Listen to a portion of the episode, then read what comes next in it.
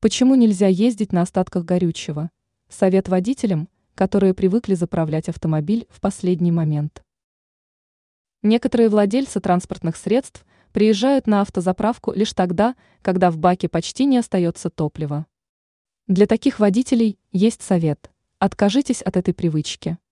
Да, принято считать, что современные машины вполне могут ездить на остатках горючего без серьезных последствий. И все же рисковать не стоит. Потому что иногда езда на лампочке все же заканчивается очень плохо. Возможное последствие езды на остатках топлива. В бензине и дизеле есть грязь, оседающая на дне бака. Когда горючего почти не остается, все лишние компоненты попадают в топливопровод. Итогом может стать появление серьезных проблем с топливным насосом. Чтобы водителю не пришлось бороться с последствиями возможных неисправностей, ему нужно заправлять автомобиль вовремя.